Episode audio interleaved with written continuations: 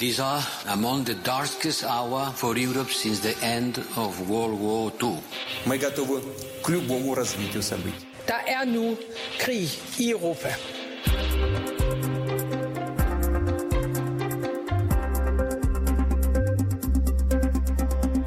Du kan ikke stoppe krigen i Ukraine uden at løse problemerne i Belarus.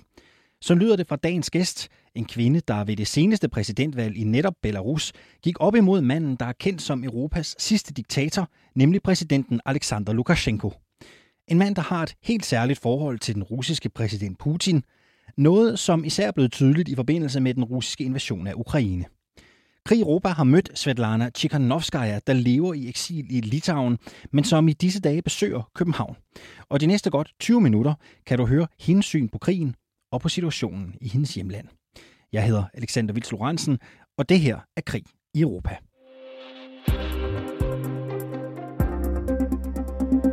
Svetlana Tsikhanovskaya, welcome to Copenhagen. Welcome to Berlingske Media. Thank you very much for being with us today. Thank you for inviting. While you're here in uh, Denmark, there's a war going on in Ukraine. Uh, Russia has attacked Ukraine for more than 100 days now. At this moment, what is your view on the current developments in Ukraine?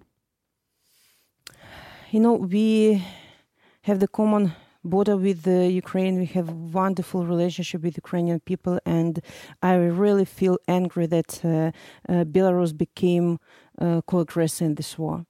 The regime of Lukashenko paying debts to Putin. Uh, for the fact that Putin uh, supported him in 2020, now he gave our land for launching missiles for launching aircrafts that have been bombed uh, territory in, in, Ukraine.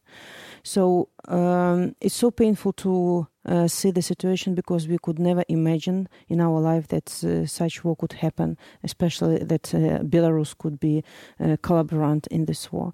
People are dying, uh, people are fleeing Ukraine because of the war, and we see ruined cities, and we um, understand that it shouldn't have happened at all.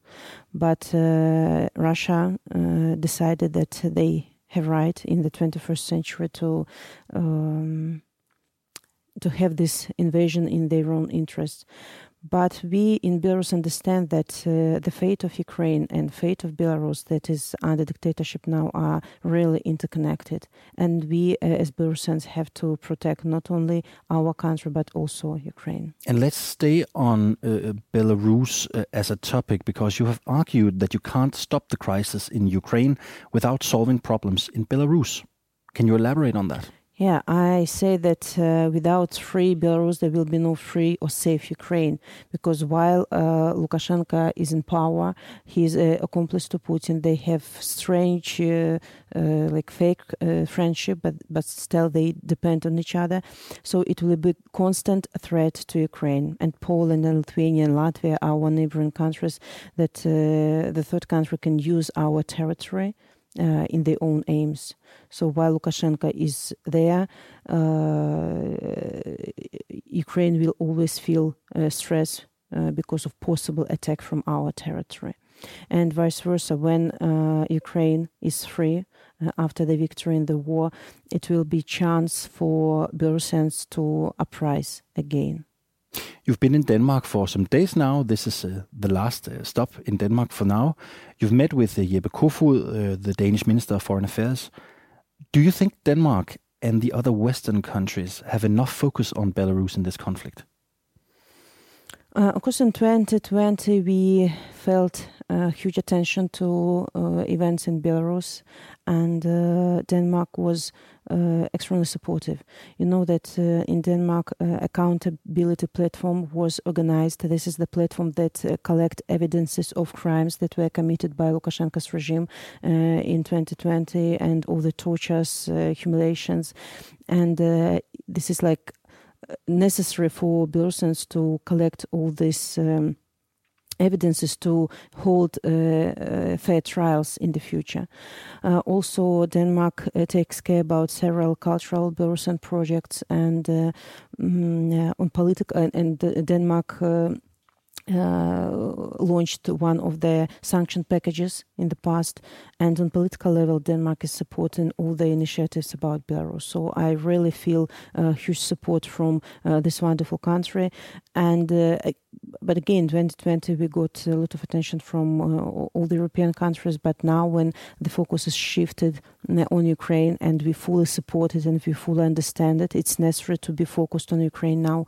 But also, we uh, realize that situation in Belarus also worsening, and we have to. Um, uh, keep focus on our country as well. So actually, I can't uh, claim uh, uh, on on Denmark. You are our big friends, and you are rather helpful. Uh, and actually, we we get uh, you know enough attention, but maybe not enough actions. You know, in after 2020, there were people. And what, what actions do do we need to see as as you see it? so uh, you have to understand that uh, dictatorship in Belarus they are um, increasing violence to suppress people because our fight uh, against the regime is continuing. It's going on undergroundly. You can't see beautiful pictures of rallies, but uh, people desire to change uh, Belarus for um, better uh, hasn't disappeared. So now our strategy strategy is to exhaust regime. So on the one hand, we need create multiple points of pressure on the regime uh, in economy, uh, political pressure, uh, Lukashenko's isolation. He is not recognized as president, so be consistent in your policy. And on the other hand, we need to strengthen civil society, media, NGOs, you know, to be uh, alternative like power. We don't have uh, much resources, you know, as uh, uh, Lukashenko, so we are asking to support us in, in difficult moment. So, uh, as a matter of fact, you know, after the war has started last sanctions uh, that have been imposed on Lukashenko's regime are rather tough, and now it's important to uh, have mechanism to, of uh, enforcement sanctions and uh, to to to uh, trace if the sanctions are not circumvented, and of course to keep more attention on uh, Belarusian civil society. I want to go back to the 24th of February with you to the day where Russia invaded Ukraine. What do you remember from that day? I remember that I was in France. Uh, we had uh, uh, a lot of high level meetings there, and at five o'clock, I was informed that the war has started. And look, you are in panic. You really can't believe that uh, this going on, and you don't know what to do. You have meetings, but uh, you have to join your team in Vilnius, you know. But step by step, you know, you take uh, yourself uh, into hands, how, how you say it, mm-hmm. yeah. and uh, uh, start to think what, what our steps should be. Because uh, accidentally, not accidentally, look, uh, we became, Belarus became a collaborant in this war. And there were hundreds of thousands of Belarusian people in Ukraine who fled repressions, and the attitude to them changed immediately. Belarusian people who were friends a couple of hours ago became enemies and uh, there were plenty of cases of discriminations of uh, Belarusians. Belarusians' uh, accounts have been blocked in most of the banks. You know, so uh, it took us a couple of weeks to uh, hold explanational program that uh, look, we Lukashenko's regime and Belarusian people are two different things. Mm-hmm. We are on your side, and then our Belarusian partisans started to disrupt railway system to stop Russian equipment going to Ukraine through our territory. Belarusian citizens sent uh, uh, information uh, about uh, um, uh, troops movement uh, to Ukrainian side or about missiles launched for Ukrainian army to be prepared for possible attacks. So Belarusian men immediately started to participate in this war on the side of Ukrainian uh, of Ukrainian army. They organized their own battalion. So we showed to Ukrainians that look, we are not enemies. Lukashenko is enemy. We are not. Yes, and that's an interesting point. You say that the Belarusian people and the Lukashenko regime are two uh, different things. On the same day, the 24th of February, uh, Lukashenko denied that Belarus took part in the invasion. При этом белорусская армия никакого участия в боевых действиях не принимала и не принимает. Although uh, Russian tanks were seen crossing the border from Belarus to Ukraine. Do you think that Belarus and Lukashenko are taking part in this war? Lukashenko is full accomplice in this war. He has to share the full responsibility for what he has done. You know, you have to understand that there are like like two Belaruses at the moment. Lukashenko's Belarus, uh, who suppress Belarusians, who um, uh, who uh, ruin all the civil society in Belarus, ruin all the NGOs, organizations who are opposing him. Because people in 2020 t- told him, no, we don't want you uh, to be our president. And now uh, he's like acting uh, separately from people. Belarus became a country co-aggressor, but we ask society to understand the difference. It's not. It was Lukashenko's de- decision against Belarusian people will because nobody asked people, and people are opposing Lukashenko. So maybe it's too difficult scheme for you, but for us, it's, it's extremely clear what's going on. So Lukashenko is taking part in the war, but the people of Belarus are not. Thank you. Yes.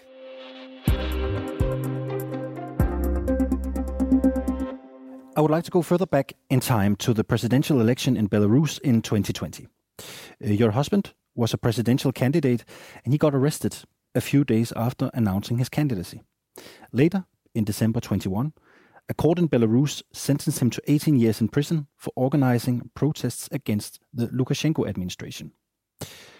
What is your husband's view on everything that's going on in Ukraine and in Belarus these days?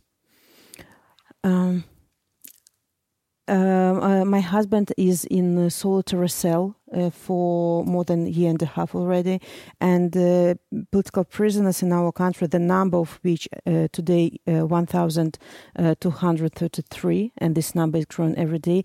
They are they are isolated, um, isolated informationally.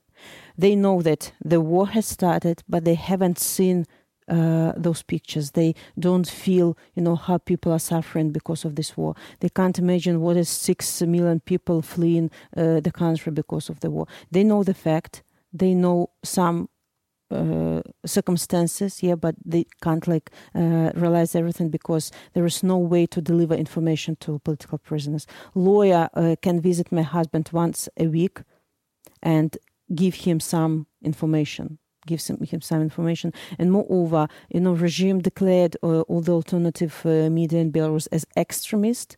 And if the lawyer reads news from this so-called mm-hmm. extremist mm-hmm. newspaper, uh, it could um, have consequences uh, for, for, this lawyer. What consequences? Uh, several lawyers already have been imprisoned because of uh, they are lawyers of political prisoners maybe they deliver them wrong information. So now uh, lawlessness uh, in belarus like it's extremely evident. They uh, detain leadership of banks leadership of medical centers uh, uh, trade unions leadership. Now they're closing trade unions. I think that people in the happiest country, you know, in, in, in, in Europe can, can't even imagine what's going on under dictatorship. When was the last time you talked to your husband? Uh, the last time I talked to him, it was uh, September uh, 2020. It was 10 minutes conversation. You haven't talked to him since? No. I haven't seen and haven't talked, and uh, you know I have two children who are uh, missing their daddy so much. And uh, when my husband was detained in 2020, my younger daughter was on the phone, now she's six and you know they're children and uh, uh, the memory is rather short you know. So i every day we are watching videos with uh, my husband uh, remembering some some things uh, with uh, you know for my daughter to remember his voice you know his image because it's two, two, years past, and my my my children writing letters uh, to him, to my to my husband, and these are the only letters that are delivered.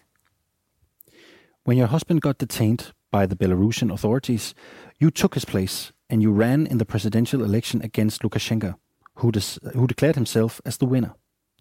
You then fled to Lithuania, from where you've been leading the Belarusian democratic movement. What kept you going even after this election? Many things that uh, helped me to um, continue this fight. First of all, is uh, the people uh, in jails who sacrificed their freedom, some of them their lives, to give us opportunity to continue. Because thousands of people behind the bars, they uh, believe in us. They believe in international society, and international community, uh, in a democratic world that uh, all together will manage to get rid of uh, uh, Lukashenko and release all of those people. Every morning you like wake up, you understand that you can drink a glass of water, coffee, take shower, and immediately you think your husband can't. He sit in solitary cell, extremely narrow cell, and uh, uh, he's like humiliated morally and physically, and you just put yourself on his place. And the only thing uh, I would think at that moment is that release me as soon as possible. And you understand you have to uh, work harder, you know, to, to, to take all your strength. Children who are asking, uh, where will uh, I, I see my father next time? Uh, uh, encourage you to continue. Uh, hundreds of thousands splitted families who had to leave their houses in Belarus and flee the country, and they want to return home it also encourage you to continue. And the future of Belarus, of course, it's uh, our independence is uh, under threat. Uh, our country that Lukashenko is ruining uh, also is under threat. And you understand that, look, it's your responsibility, it's the responsibility of millions of people to take care of your country. Of course, sometimes you're exhausted, you are uh, tired, but you understand, not now, you can't stop now because you want your children to uh, be brought up by, uh, by their daddy. Let's take a look at the current situation. Despite protests, uh, Lukashenko is still in office. There's a war going on led by Putin, his close ally in Russia. Have your protests and your movement had the effect that you wished for? You know, in 2020, we maybe were too naive and we were sure that uh, with the uprisings, with, um, uh, you know, with uh, peaceful revolution, we, we will manage to get rid of 27 years regime.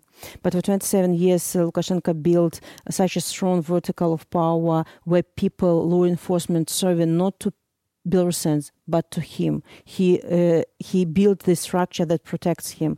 So. Uh, mm, uh, Lukashenko managed to suppress uh, with violence, with tortures, uh, with tyranny Belarusian people, but he can't uh, make people think differently you know what we uh, managed to achieve is uh, unity of people of understanding that nobody will come and decide our problems instead of us that we ourselves have to do small steps that uh, ruin this regime brick after brick you know and uh, uh, we are so happy that this feeling hasn't disappeared. Despite repressions despite terror in belarus despite the fact that person can be imprisoned for 15 years in jail just for wrong color uh, of his socks or for retweet or for like uh, on, on any comment, a person can be put in jail for many, many years.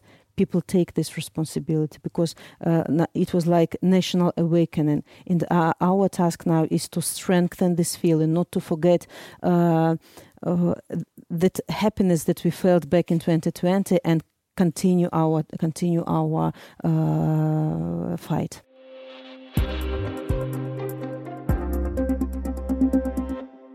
Lastly, a few short questions about the future.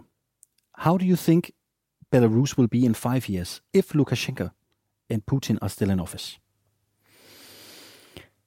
I really doubt that in five years uh, Lukashenko will be in office uh, because uh, now it's really historical time, and we see how uh, Ukraine uh, Ukrainians are changing uh, and Belarusians are changing, and uh, Lukashenko will not be able to uh, keep um, uh, to keep power because because of sanctioning regime. Everything is cracking. Maybe it it may look monolithic at the moment, but it's not so. There are um, a lot of cracks. Yes, Lukashenko is doing some patchwork here or there, but he can't stop persons who who uh, fighting for uh, democratic changes. Uh, but let's imagine, okay, if you ask this question, let's imagine that in five years Lukashenko is still in uh, power and Putin is still in power. So our uh, beloved are behind the bars. Uh, we have extremely um, awful economic situation in country because sanctions are still working on are still working on uh, because uh, conditions of the lifting the sanctions are not fulfilled just for you to remember that all the sanctions imposed on Lukashenko are conditioned.